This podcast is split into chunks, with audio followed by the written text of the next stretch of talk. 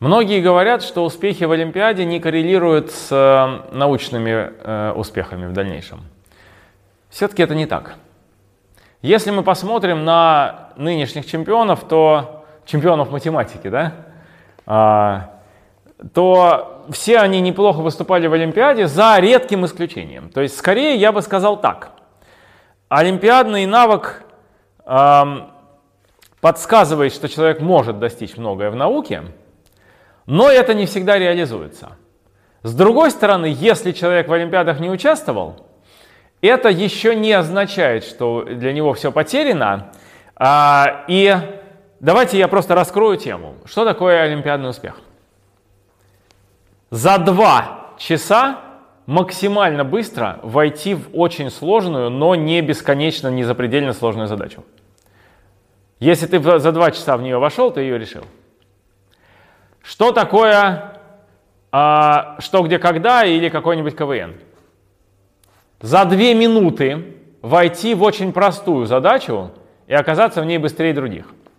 Вот этот навык никакого отношения к математике не имеет.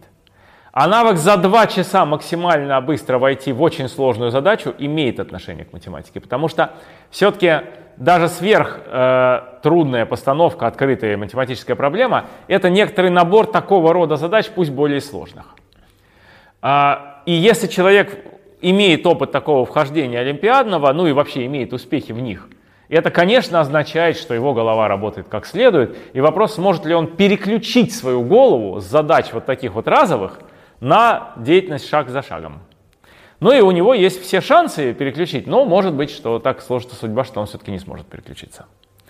Теперь, почему некоторые не олимпиадники иногда все-таки становятся великими математиками? А, смотрите, у меня был одноклассник. И есть. Ну, в смысле, он был мой одноклассник. Вот. Он никогда не имел успехов в Олимпиадах.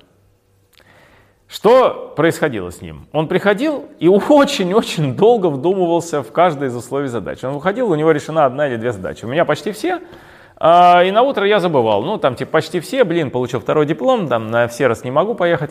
Меня перегнал несколько человек, я самую сложную задачу не успел решить. Печаль. Ну, через три дня забыл нахрен об этом всем. И вдруг он звонит через неделю и говорит, я ее решил. Я говорю, ты что, всю неделю решал? Да, говорит, я долго в ней разбирался, я все остальные задачи решил там за три дня, эту задачу решал еще три дня, и все задачи решил. Каждый раз.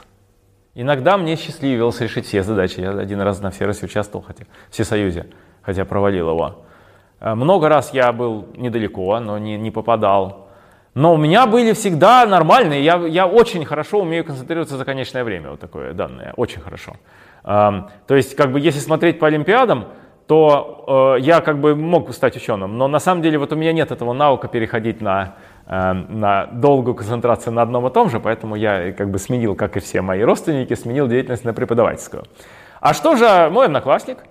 А он стал ученым, потому что он четко совершенно ему, да, нужно дольше, да, ну, грубо говоря, то, что, может быть, Гильберт решил бы за неделю он решит за два месяца. Ну и что? А? Ну решит же, да? То есть тут как бы эм, достаточно 2-3 таких достижения, да, над каждым из которых ты два года думал, чтобы те все знали.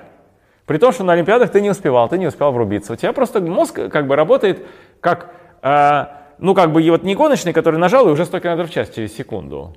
А вот медленно идет разгон, медленно, медленно, медленно, но потом у тебя очень большая скорость.